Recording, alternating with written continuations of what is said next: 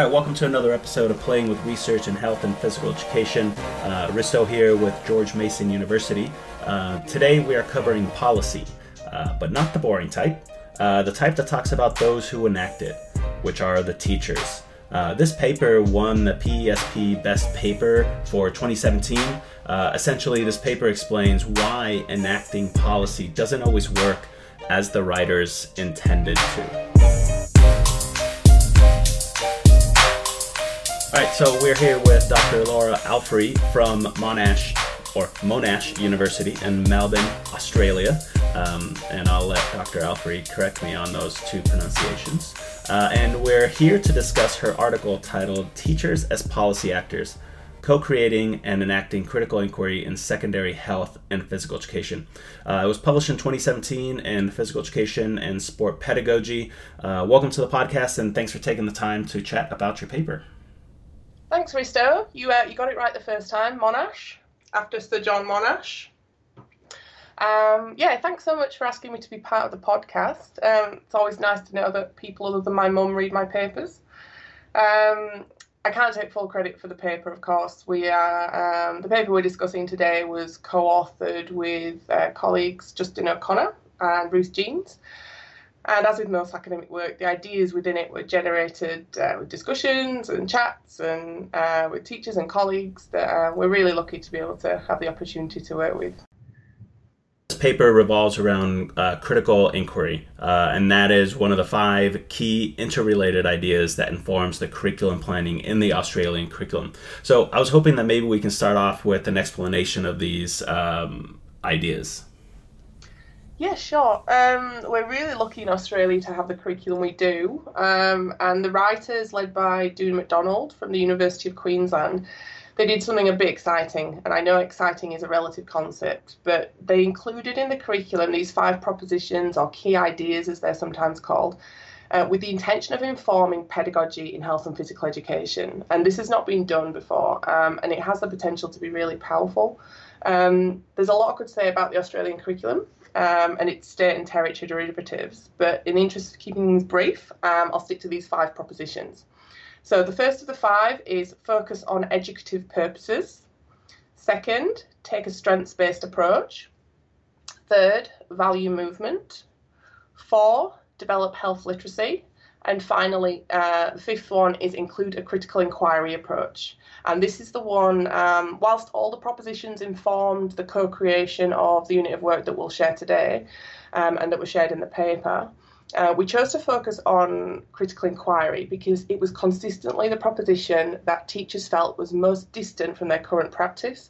Um, and we hoped that in doing this work uh, and sharing this work, hopefully, that we could try and help close that gap for them. Um, as the Australian curriculum for H P E espouses, um, it expects us to engage students in critical inquiry um, with the view that it will assist them in researching, analysing, applying and appraising knowledge around the health and movement contexts and fields. Um, in doing so, the intention is that students will critically analyse, evaluate contextual factors, things that are stopping them and helping them uh, make decisions, uh, act, behave in particular ways, especially, of course, in relation to health and physical activity. Um, it's also expected, in terms of the critical inquiry uh, proposition, that when we're exploring these uh, barriers and affordances, that uh, students are also given the opportunity to, to explore notions such as inclusion, power inequality, assumptions, diversity, and social justice. Um, so yeah, if you want to know more about the five propositions, uh, then we've got the mini-cast, um, and also have a look at the Australian Curriculum website um, or Faculty of Education um, on uh, Facebook for Monash University, and there's some videos there. Awesome. So the other um, main thing that comes across right in the beginning of this article is the take action unit of work. Can you explain that? Yeah, sure. Um, So Take Action is a unit of work with uh, critical inquiry at its centre. Um, it was co-constructed by uh, researchers, so three of us, Ruth, Justin and myself, um, as well as a cluster of teachers. Um, so we actually developed the unit with six teachers, um, but only three of which went on to enact in the first instance, and it's those three teachers we uh, focus on in this paper. Um, so in the unit, students led an inquiry into the possibilities of physical activity within their own social ecologies, so their school, their home, their community, their region. Um, and they were given an opportunity to learn through, for example, critical inquiry, reflection, collaboration, um, action, with the view of impacting positively their own and others' physically active lives. So they worked in uh, initially individually, and then collaboratively to share ideas, um, and then they formed groups around intended foci. Um, and by that I mean um, they identified something that they would like to focus on, learn more about in terms of how it was either supporting or limiting their physical activity behaviours. Um, so some of the some of the um, ideas that popped up, for example, were some kids wanted greater access to the school gym at lunchtime, which was locked. Um, some uh, felt that, uh, and, and mainly girls, felt that the oval and the what were meant to be shared spaces were being overrun by the boys, and they wanted more access to those spaces. Um, some wanted a, a lunchtime running club. So there was all these ways in which um, the students wanted to overcome Uh, particular barriers or strengthen existing uh, opportunities that would allow them to be more physically active. And I guess what was driving this is the kids of today are the teachers and the politicians of tomorrow, and we wanted to give an opportunity for student voices to be heard, encourage them to develop knowledge, skills and understanding that they need to utilise and exert their agency and inquire critically and facilitate positive change through collaboration and engaging with community stakeholders. Um, so part of this project was um, the students and uh, the, the teachers, and I guess the school more broadly, were encouraged to um, develop and maintain community partnerships. And we'll talk uh, a bit more about that later. Um, But essentially, um, once the, the students had um, identified an issue, worked and worked around ideas about how to respond to it and overcome it, um, the intention was that they would present their ideas to community stakeholders that would help them enact change. Um, so the focus was not on increasing physical activity per se, it may sound like that, but rather um, what we were trying to do, as I alluded earlier, is give the students an opportunity to learn that they have agency and how they can use that in, in useful, positive and powerful ways. Um, that's not to say that physical activity didn't increase. Um, it did as a result of some of the um, um, initiatives they, they pushed for and, and started, but that was not something we measured.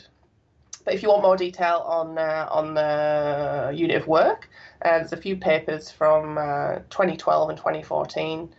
Um, that'll be on my research output page, um, so you can have a look there. Awesome. So how are teachers using critical inquiry now? Um, so what do we what do we know about that? Has that been implemented largely, or? Good question. Um, as far as I'm aware, there hasn't been any large-scale research that explores the nature and extent of critical inquiry approaches, at least in Australia. Um, what we do know is that the curriculum is asking us to include critical inquiry approaches in our teaching, and the findings from our research um, suggest that teaching, or trying to teach in ways that do not align with the status quo, um, which is essentially most of the five propositions, it can be a really alienating and challenging experience for teachers and, and as well as teacher educators in some cases. Um, but hopefully what our paper does is offer some suggestions as to how we can support teachers in this phase of mobilisation, experimentation, um, and, and trying to use these propositions or alternative approaches um, to teaching health and phys ed generally. Um, so yeah. Can you explain a bit about uh, where this research took place and who the participants were? Yeah, um, the research was conducted in two high schools located in communities of relatively low socioeconomic status um, in southern metropolitan Melbourne, uh, which is in Victoria, Australia. Uh, we had um, three participants that we reported on. We called them Jess, Josh and Simone. Um, and they were all uh, relatively early career in their first four years of teaching. So this was a really big undertaking for them, um, but it was self-selected and they volunteered with gusto. And Uh, just one more thing to say on the participants. Um, Josh and Simone, they taught exclusively health and phys ed, uh, while uh, Jess also had some experience in teaching other curriculum areas, um, at the time, mainly history. Okay. And so this was a participatory action research project. So you work with the teachers to co-create change in response to calls from academia, essentially, and policymakers who are asking for critical inquiry uh, to be systematically used in H P E. Uh, can you explain that process? Sure. I'll um, I'll just take a step back first, um, to, to, I guess, to provide some context as to why we went with participatory um, action research. So we drew upon the work of Brighting, um, two thousand eight, and the intention was to provide a context in which teachers could develop a sense of mental ownership. So that's the concept we drew from Brighting. Um, we wanted them to have ownership over the Take Action unit of work, and uh, Brighting suggests uh, or conceptualises a, a, like a, a continuum of mental ownership, um, and suggests that the more involvement or effort to achieve a certain outcome, in our case, the enactment of Take Action and critical inquiry more generally, um, the higher level of mental ownership possible for those involved. So, um, as, as conceptualised by Brighting, it's important um, and expected that the greater the mental ownership, the greater engagement and motivation to create the change. So, um, our view was, if we include the teachers in these early stages, there's a greater chance that they're going to be motivated um, and engaged. That was essentially the, the foundation. Um, uh, we felt that participatory, participatory action research um, would, would uh, fitted well with this approach, um, and would help help the teachers develop this mental ownership that we were on some grand quest for. Um, essentially, participatory action research seeks to shift the power within the research process towards those who are most affected by it, which um, of course were the teachers, and to a lesser degree the students. And the intention is that the participant is an equal partner in this research. So we did a few things that we hopefully um, hopefully tried to achieve this equality. Um, they included, uh, as I said before, the teachers were self-selected um, in the process um, with no coercion. Uh, we worked together over a six-month period to co-create the unit of work together. So we did, the researchers did share ideas, um, and we had the luxury of time in that we had engaged with the new curriculum already. Uh, this is something that the teachers hadn't had a chance to do. Um, so uh, I'd be lying if I said all the teachers, uh, sorry, all the ideas came direct from the teachers, but we, we discussed and we created ideas together. Um, We discussed, constructed and agreed on all aims, intended learning outcomes, educative purpose, curriculum mapping, learning activity development. It was all a constant process of collaboration and co-construction. Um, what else did we do? We uh, so we democratically decided on the logistics, um, right down to, you know, the length of the lesson, the number of lessons. Um, The, the meetings we had um, over the six-month period were just a constant cycle of sharing and refining ideas. And when it came to the, the planning of the lessons themselves, and, um, we all we all planned. So there was uh, yeah six or seven of us in the room, and we all planned one or two lessons each, and then we'd swap them, critique them, suggest ideas for improvement. And um, yeah, it was a really really enjoyable experience, quite a rare one. A lot of your data consisted of, you know, you had a ton of stuff. So field notes, classroom observations, uh, interviews with the teachers before and after the Take Action program. Um, and the teachers enacted this program over a two-year period. Um, so the findings that you present were really interesting and kind of show the various ways in which the teachers started to engage in that unit of work. Um, can you give us a summary of the findings, and then maybe we can dive into more detail? Yeah, um, just as a point of clarification, Mister Um, so all teachers didn't uh, enact the unit over two years, but that was kind of the period that we researched across all the teachers, if that makes sense. Okay, yeah. Okay, um, so findings. Um, they revealed that the unit of work, so Take Action, it was challenging, which was not unexpected. Um, it challenged the teachers in a in a range of ways. I think the main ways were it it really pushed them to question their role in the learning process, and that shift from teacher-centred to student-centred was uh, challenging um, for some. Um, it challenged their views on the nature of P E. So we had this shift from, you know, physically active all the time to, okay, we're going to talk more and think more, and that that was that was a challenge. Um, and for Jess and Simone in particular, um, it prompted them to question their narrow and performative pedagogical repertoire, and that was not indicative of uh, them as teachers. That was that's a a consequence of their biography and the ways in which they were taught at school, um, the kind of pedagogies they were exposed to in their initial teacher education, as well as in their current teaching context. So um, the findings supported the work of uh, Stephen Ball. Now, we drew upon uh, Stephen Ball and Meg McGuire's work, amongst others, in the paper. And what they, um, what they suggested is that policy creates a particular context, Um, but it's the ideologies and the histories that permeate teachers' philosophies. Um, they don't use the word philosophies, but I do. and um, school context. So it's these ideologies and histories that, and it, this links to what I was just saying previously about Simone and Jess, um, it, it's ultimately those that will dictate the policy process. And it's really important that we don't underestimate the power of those. So whilst our paper is largely, an, I guess, an unsuccess story, uh, we did learn a lot. Um, and that's when we work with teachers, that's what we ask them to do, you know, win or lose, we learn. Um, and we did learn that whilst teachers remain protagonists in this process of curriculum renewal, um, structural support for teachers and learners is imperative. Um, if alternative approaches, um, such as the five propositions or, you know, critical inquiry or take action, um, are to be fruitful and sustainable.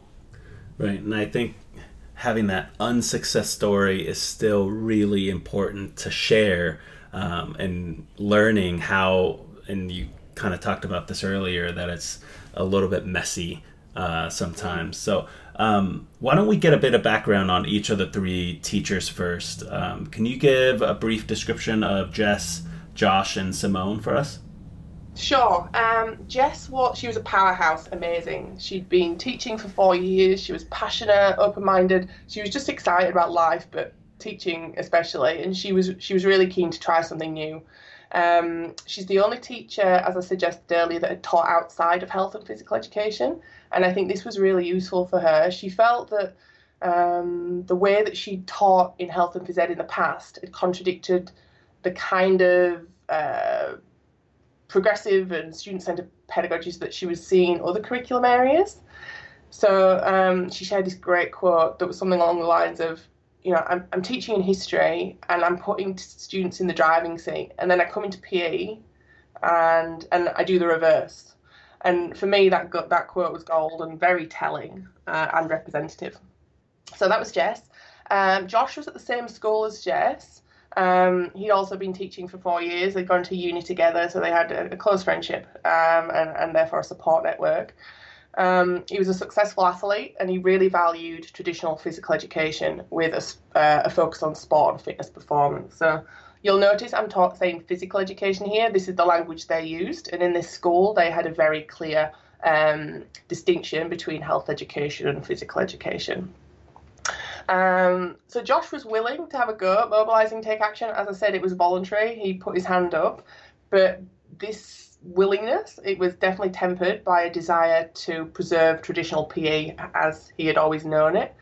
So despite acknowledging that Take Action could promote learning and physical activity opportunities in the longer term, Um, he continued to lament this loss of sport time, and he'd often, uh, as we saw in the observations, he'd often apologise to the students who were saying, "Why, you know, why can't why aren't we running around? Why can't we play sport?" So, and I think in apologising so much, it kind of underestimated the programme, underestimated Take Action, um, and critical inquiry uh, more generally. Um, Simone, she was only in her second year of teaching. She was at a different school to the other two. Um, she was mega ambitious, and, you know, she started teaching because she wanted to make a difference and create change. And that was really clear um, when we spoke to her. But unsurprisingly, as you know, first few years of teaching, you're surviving, you're complying. And um, so she was really enthused, and she was emotionally attached to this idea of Take Action. She saw the capacity for change, and, and I think that's what attracted her in the first place. Um, it seemed to yeah, represent a means of reconnecting with our hopes of this making a difference.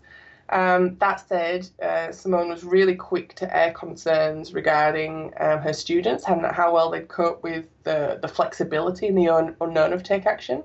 Because you, you don't, you never know the end point with a unit that uses critical inquiry, and you need to be okay with that. So there was two things there. There was uh, one, I guess, uh, an underestimation of what uh, students could do, um, and also um, very unsure around uh, decentering herself. Um, and again, this was not a, a reflection of her as a person or even her as a teacher. It was a consequence of the fact that she hadn't been exposed to any kind of alternative pedagogy, student-centred, critical inquiry throughout any of her learning or teaching. Right. And I, it's interesting when, when I was reading this paper and I was reading those, the, the three teachers, I could imagine a world apart, similar personality, similar buy-in with other teachers that I've worked with, and I think a lot of researchers out there can can uh, you know find in their years of research a Josh and a Jess and a Simone. Um, so I think it's a very almost a representative example. Um, so can you describe uh, briefly the enactment stage of the Take Action unit of work? Sure. So this is listed in the paper, but I'll do my best to say it uh, clearly and concisely. So there were. It was agreed that there was going to be twelve classes in this unit of work, and the first um, four lessons were around what does movement mean to you, what is movement, um, where do you move. So um, at the beginning, we there was an attempt to personalise the learning, and students were asked to reflect on positive movement experiences, um, which hooks into this strengths-based approach, and produce um, a personal physical activity narrative. um, they then undertook a period of um, facilitated reflection, shall we say, on their own physical activity, uh, including thoughts about what they enjoyed, what they'd like to do more of, what barriers and affordance existed across the layers of their ecologies. And then we got into chats around what is movement and kind of blurred the doors on this notion of sport, okay? Movement is sport. And we, we talked about organised and incidental movement, housework, active transport, so rhythmic and expressive, all these different kind of movements. Um, and then we asked them via a map to identify a map of the school where they move, where they move, where they're sedentary, where they feel safe, where they feel scared, where they like to spend time and relax, where they don't like. And then we repeated that the following week with a map of their community. Um, so the maps included both their home and their school, and they mapped the spaces between and around. And that was um, that made it quite real for them, and then it provided a, a nice foundation for moving forward to the next stage, which was um, lesson five and planning for action, which was essentially what do you want to change? What what positive change do you want to enact here? And um, they worked collaboratively to share ideas and kind of brainstorm before joining the groups that I mentioned earlier. Um, and the groups were were um, moulded around this this intended foci, that what they were going to change. Um, at this time, the students were challenged to articulate how their own movement opportunities were constrained or enabled as a result of um, the multiple layers of their ecology, personal, social, environmental, and also consider how they might begin to address some of the things they were finding through critical inquiry. Um, so we tried to provide opportunities for the students to utilise their strengths, their resources, their skills, um, to positively impact their own and others' physical activity, uh, physically active lives. So from there, it was important at this stage then to engage with the stakeholders. So students contacted stakeholders um, and invited them to a stakeholder presentation that they would pre- uh, hold at the end of the unit. Um, so stakeholders in this instance included the principal, um, representatives from local sporting clubs and organisations, um, youth groups. And it was really just a cast the net wide and see what rolls in. Um, Once they'd um, contacted the stakeholders, um, they then moved into the research planning stage. What questions will they ask and how? What data do they need to tell their story and evidence their points when presenting to the stakeholders? Um, and then they got to work with the research. Uh, they were developing questionnaires, interview schedules, talking to other kids, principals, parents, um, and again, trying to create their story um, and, and enact this critical inquiry. Once they collected their data, they analysed it. Obviously, we had to teach them how to analyse the data, and that required teaching the teachers how to analyse the data, uh, see patterns and create a case for change. Um, and then it was through to preparing for the stakeholder presentation and then and then doing it. So it was a lot to pack into twelve weeks, um, and it, it was definitely a challenge for um, for the teachers, and, and I'll explain a bit more why um, later. But um, as you said, uh, field notes were taken from the point at which the teachers agreed to participate, and then they were taken um, all through the research at varying points of interest. Um, the majority of the lessons were observed by a member of the research team, I think all bar, all bar two. Um, and then on request, we team taught in some of the early classes, um, and around, particularly around the research classes that the teachers sometimes felt a bit uncomfortable with. Um, but we were really mindful of, we had sustainability at the forefront of our mind here, and we were trying to balance supporting the teachers with trying to um, plan for some kind of sustainability of the of the unit. But um, right, yeah, and I and I think that, you know, that's a lot in twelve, you know, twelve sessions. Did you say or twelve? Yeah. twelve weeks. Yeah, twelve. No, twelve sessions. Yeah. So I mean, were, I can yeah, I can long. understand how, you know, if you would put a brand new teacher out and saying you're going to cover all of this stuff, it it can be overwhelming. So some of the you put in some structural support too that you commented on, and so when we look at the enactment of the Take Action, Um, it allowed for several opportunities for the three teachers, Jess, Josh, and Simone, to really start to experiment with alternative approaches to teaching and learning. Uh, but you found that there needed to be some structural support for both the teachers and learners uh, if the approaches were to be fruitful and later on, obviously, sustainable. So can you describe a bit about the structural support for the teachers first? Yeah, um, so through the inaction phase of Take Action, uh, the three, three teachers each perceived varying levels of structural support, which was interesting given that two of the three were at the same school. Um, so um, there, there was differences there which were quite interesting. But we use the term structural support to refer to support sourced within the teacher's social ecology beyond the intrapersonal, um, and support that might help them in creating change generally, but in relation to Take Action in particular. So in this case, we identified a range of potential sources um, of structural support. They included, firstly, professional learning, um, in this case with a focus on critical inquiry, research methods, um, student-centred approaches, engaging community. Those are, I guess, the key ones. Um, as you said, there's a lot there and very overwhelming. Um, and we were trying to build on their existing capacity to use critical inquiry approaches. Um, but as I hinted earlier, Uh, none of the three teachers had, had been exposed to any opportunities to engage with this kind of approach before.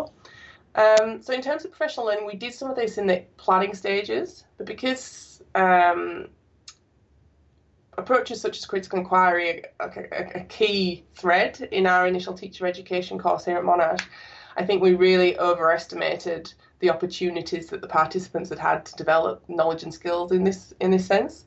Um, So that was that was a, a downfall on on our part.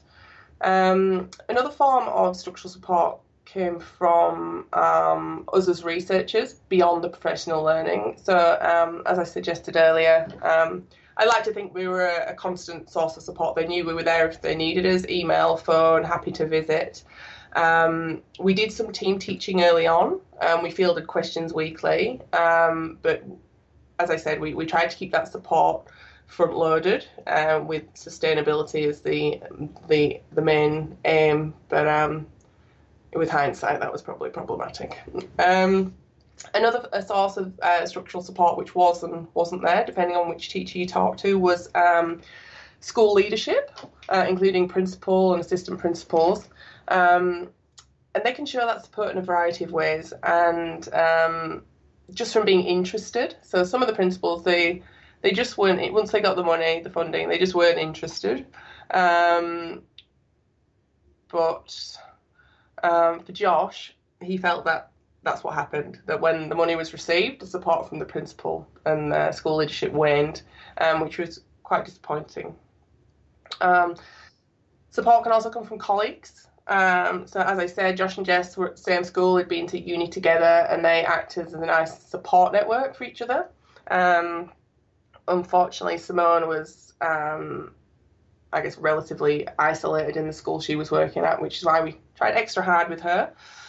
Um, uh, community stakeholders, they are um, sometimes hard to engage, but they we found that they can be an important source of support.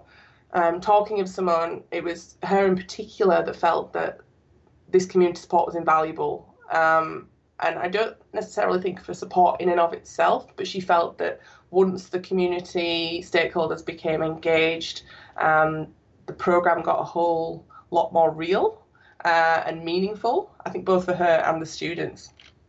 Um, so th those are some examples of where structural support can be sourced. Um, But as the paper suggests, for our teachers, they rarely felt supported across those layers.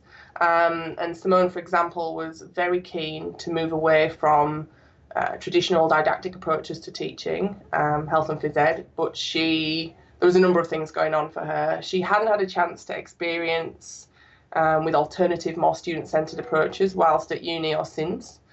Um, she was in survival mode, as I said earlier, in those early years of teaching, and I, I did have time to engage in any form of uh, professional learning that would help in this instance.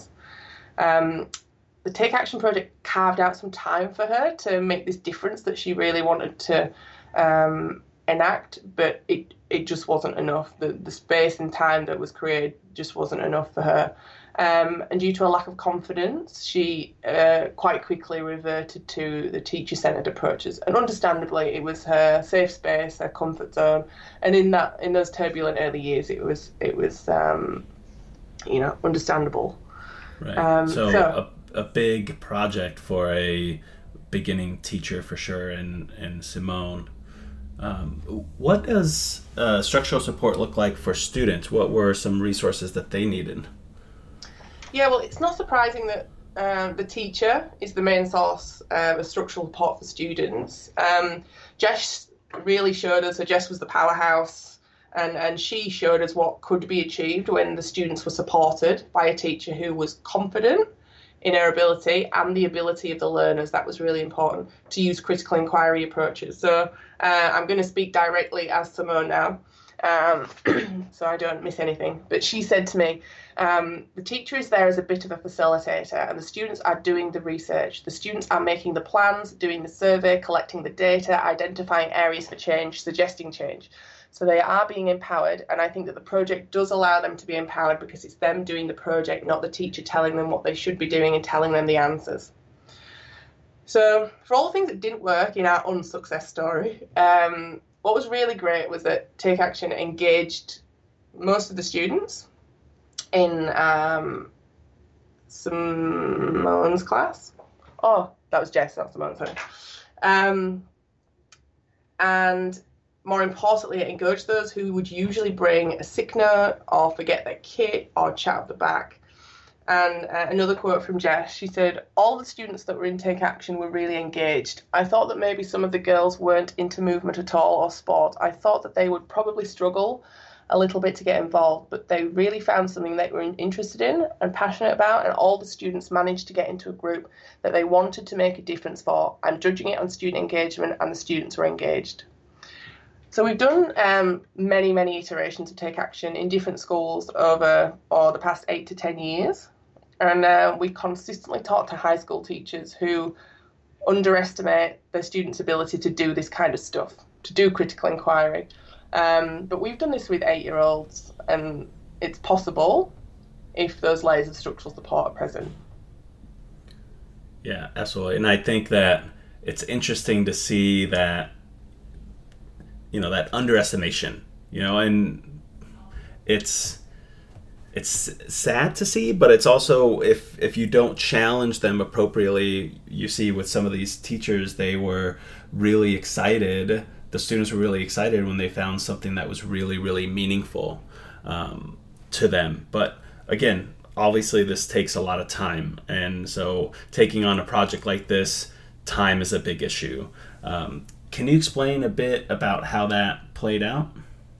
Sure. Um, as you said, Risto, it, time was a huge factor, um, and it played out in two main ways. So um, firstly, in terms of the need, the time needed just to create this unit of work, enact it and reflect on it.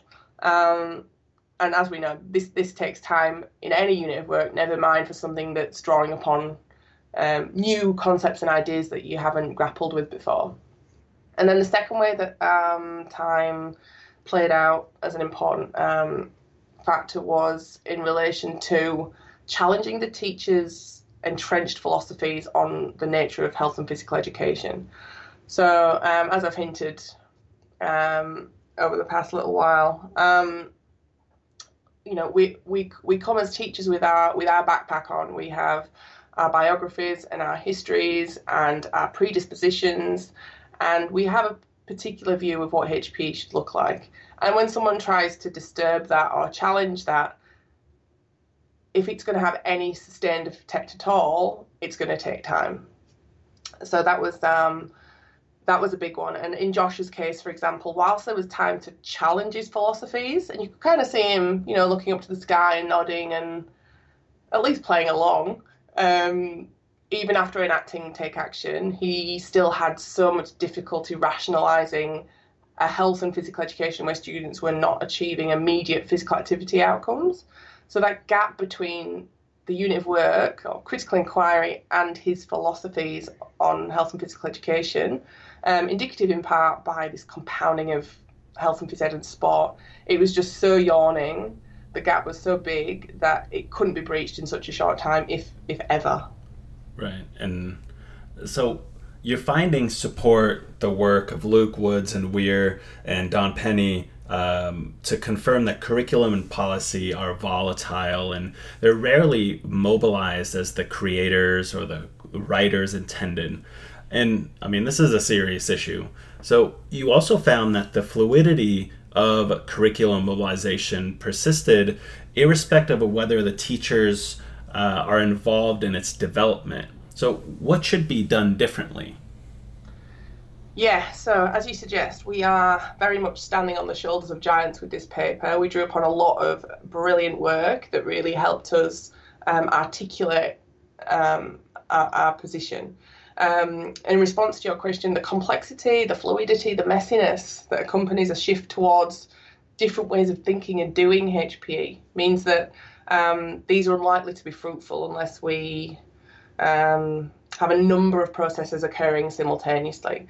So some of the things we could do, uh, you asked me what should be done differently. So some of the things we could do differently is, one, um, acknowledge the importance and durability of teachers' philosophies. You know, they're historically rooted, they're entrenched, and they're really hard to, to shift. Um, and in, in a process such as this where we're introducing alternative approaches, we, we need to acknowledge The, the as I said, the importance and durability of these philosophies. So, um, secondly, we need to fully understand the school co- school culture, uh, and this is something uh, Stephen Ball and Meg McGuire, as well as others, will um, attest. Um, this allows you to identify and tap into the different sources of structural support, um, and this takes a lot of time. Um, linked to that, and the third suggestion is, remember that support comes in many forms, depending on the teacher, depending on the school, depending on the kids. And before you start this process of um, policy enactment or change, um, it's really important to identify those sources first uh, and ensure that they're going to play out as you hope. Um, another suggestion is to, um, and this links to our unsuccess story, view the challenges as opportunities to learn, reflect and move forward. Um, I guess as academics we are in a very luxurious position in that we do have that time to learn, reflect and think of new ways of doing things, and, and teachers don't always have that luxury, um, but that's something we would suggest. And then um, another suggestion I would say is um, allowing for teachers to develop mental ownership over project or change. So in um, for example, when when the Australian Curriculum was in its drafting stages, there was a lot of consultation across all levels of the health and physical education profession to try and get our input into um, into what should be in it.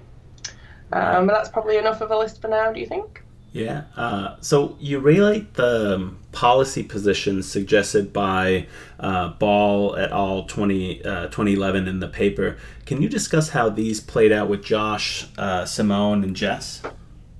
Yes. Um, before I do, I'll just give a brief intro to the policy literature I drew upon. So um, a range of scholars, uh, I've already mentioned Stephen Ball and Meg McGuire, have done a lot of work on, on teachers as policy actors. Um, And their work reinforces that teachers are not a homogenous group, uh, and therefore there's a whole range of positions through which they can engage with policy.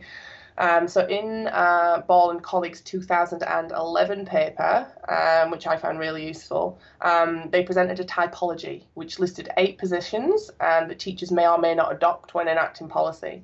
And it might be that you're more than one position at a time.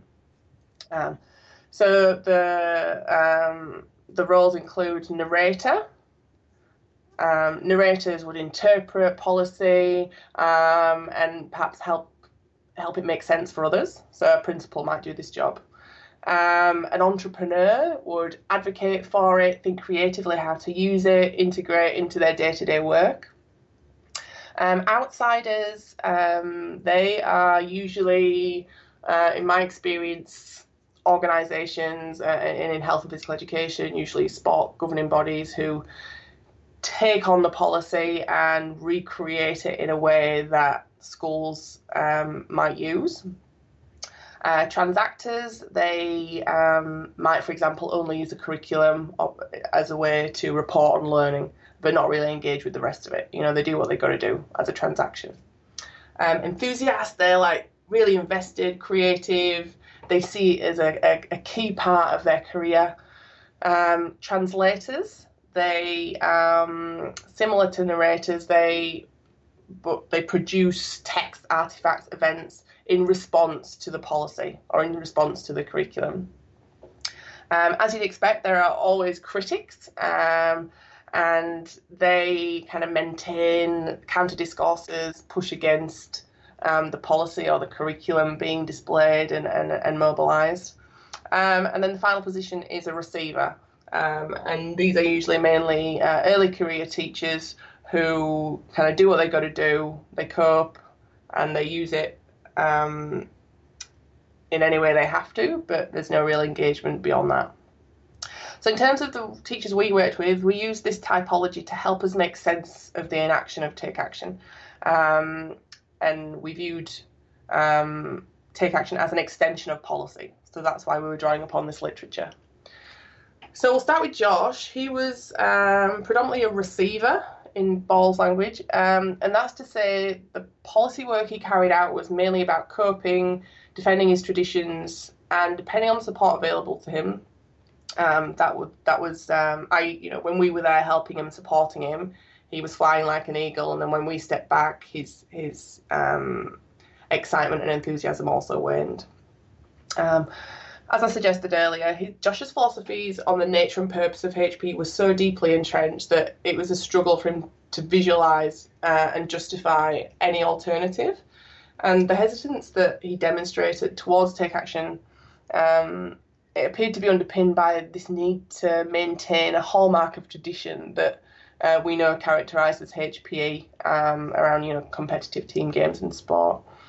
And in the observations we saw, um, we could visibly see this tension between take action and Josh's philosophies, and it played out in a few different ways. As I said, he was always apologising to the students who wanted to play sport, um, and it seemed to dem- in doing that, he seemed to diminish its, the value of take action, at least through the students' eyes. Um, Simone, she was largely a receiver. Um, she was the early career teacher, um, but with strong and intermittent elements of enthusiasm. She was, she was excited, but she she um, and she was enthused by it, and she viewed it as generally successful. But it was really challenging for her. Again, totally expected, um, and she acknowledged there was space for her to learn and understand around these key concepts such as critical inquiry and community partnerships. And Jess, finally, um, yeah, she was the, the powerhouse. She was an enthusiast and an entrepreneur. She was advocating. She was creating artifacts that aligned with Take Action. She was thinking up her own ideas, and, and she really made it part of her day-to-day business. Um, and she could see how it fitted into her longer-term career plan, that is, you know, this is a key element of the forthcoming um, Australian curriculum. This is going to be part of my day-to-day business. I'm going to embrace it. Um, and for her, I think Take Action, it legitimised an alternative approach. I think she'd been kind of wanting to try different things, but didn't have the, the space, or didn't perhaps feel it was worth her time. Or um, so what Take Action did, it gave her this space and support to experiment with some of these ideas she'd been thinking of. Um, and she was amazing. Um, I guess just to, to finish uh, my response to that question, um, Rosalind Black and, and colleagues, um, I think she's still at Uni Melbourne, um, and as I alluded earlier, she, she suggests that resisting the status quo um, in education can be a really isolating experience for teachers, and we definitely saw that uh, from Josh and Simone. Um, that's not to say that Jess was immune to this isolation, but I think her confidence and her, her kind of self-appointed position as enthusiast and entrepreneur, it appeared to temper Um, that isolation in ways that it didn't re- it didn't seem to have an effect um, on her, um, which was really interesting. Right. So, what are what are some of the main takeaways from this paper? Um, well, the findings suggest that Take Action had the capacity to disturb sport-focused, teacher-centered status quo, I guess, within health and physical education. Um, And it's also one way of supporting teachers in responding to calls for critical inquiry approaches in, in H P E. It carved out that space. Um, that said, um, interpreting and enacting Take Action, or any new curriculum, it, it challenged their teachers' perspectives on their role. It challenged their role in the learning process. It challenged their view of what H P E should and could be. And it challenged them to develop a broader pedagogical repertoire. Uh, not necessarily in sustainable ways, but baby steps. Um, and it's not all sunshine and lollipops. Um, the complexity that accompanies a shift towards alternative ways of understanding and doing H P E means that these calls that we talked about at the, at the start from academia and policymakers, they're, they're not going to work. They're not going to be fruitful unless these challenges are addressed in systematic and individu- individualised ways. So what we can take from the paper is that whilst policy creates this context, um, it's the ideolo- ideologies and the histories that permeate teachers' philosophies and also their school context um, that will ultimately dictate the policy process. So as we concluded um, in the paper, um, this is really complex and often overwhelming, and um, it's not a problem to be solved, but it's a process that we need to learn in, through and about. Um, I really appreciate your time. Uh, for those of you who want to read the full article by Doctor Alfrey, uh, you can find it in uh, Physical Education and Sport Pedagogy. It was published in twenty seventeen, and we'll link to the uh, article in the notes. Uh, so where can people find you on Twitter, social media, other places? Um, Twitter is at Laura Alfrey, um, and yeah, Google Laura Alfrey Monash, and uh, any papers that uh, are linked to this will, will be listed there. Okay. All right, thank you so much. Uh, that's all we have for you on this one, and uh, thank you for listening. Thank you.